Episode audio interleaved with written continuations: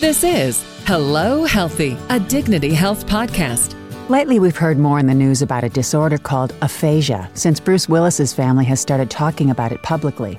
Let's find out more about aphasia, how it's treated, and what you need to know with Jill Busby Avila, Rehabilitation Services Manager and Speech Language Pathologist at Bakersfield Memorial Hospital. Welcome, Miss Busby Avila, or would you prefer Jill? Uh, you can call me Jill. That would be just fine. All right, then let's dive right into our topic, Jill. What is Okay. aphasia?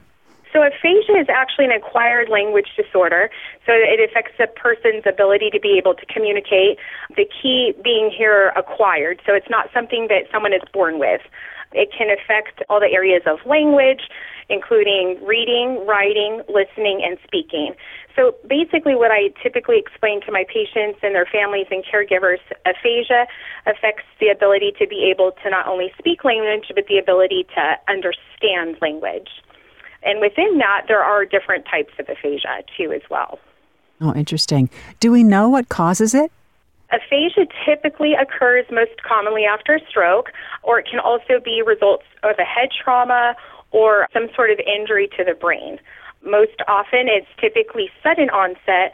However, it is important to note that there are some form of aphasias that are what we call gradual onset. So those could be due to a brain tumor or some sort of progressive degenerative disease. And definitely the severity of aphasia depends on the cause, it depends on the location, and it also depends on the degree of damage that has occurred to the brain. Got it. Now, are there any signs and symptoms? Yes, aphasia, I think that the main distinction between that is that aphasia is typically a sign of a condition, so such as a stroke or a brain tumor, like we talked about. So a person with aphasia may have symptoms where they speak slowly, sometimes laboriously, short, incomplete sentences. Sometimes they'll say, like, me, um, uh, water, where they're kind of a little bit more non fluent, while others may speak in sentences that really just don't make sense. So they can also speak in unrecognizable words. We also call that jargon, so warp and furp and fop.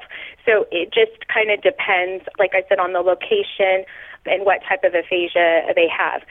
People with aphasia can also have difficulty understanding others' conversations, and they can also have difficulty writing sentences and actually write sentences that really just don't make sense.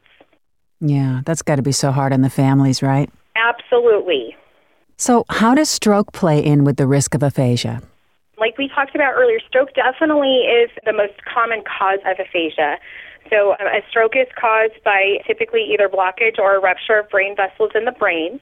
So, the loss of blood flow to the brain or bleeding in the brain can lead to damage or death in the areas of the brain that control language.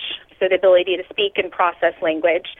There are three main cortical types of aphasia. We call those Broca's aphasia, Wernicke's aphasia, and global aphasia. However, like I said, it is important to note that brain tumors, infections, or also degenerative disease that can also cause aphasia.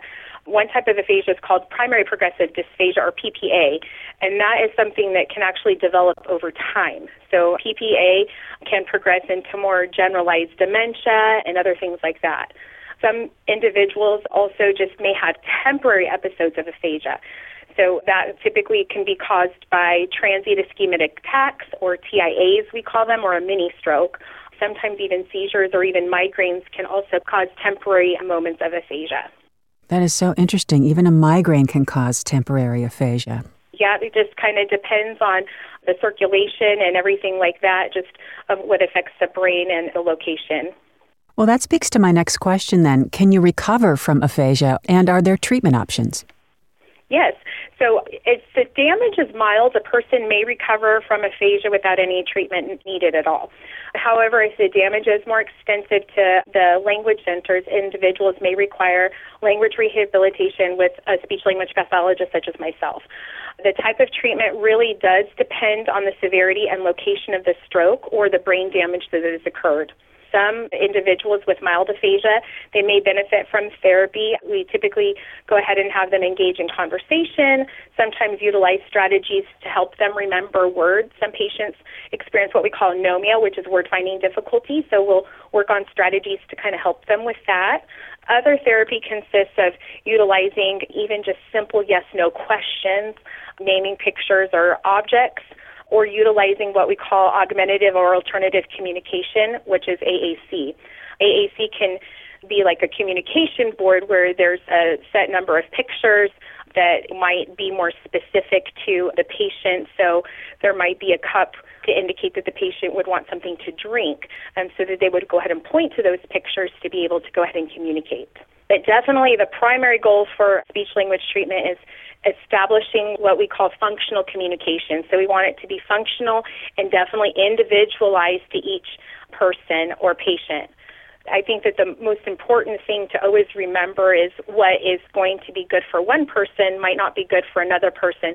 So we really need to make it specific to each person, the family, the caregivers, and really what their needs are to be able to effectively communicate their needs and wants. So, this really primarily affects language. What about physical? I mean, is a person with aphasia, can they do a treadmill exercise routine? Or what do you do physically with people that have aphasia? I know everybody's different, but can you speak to that?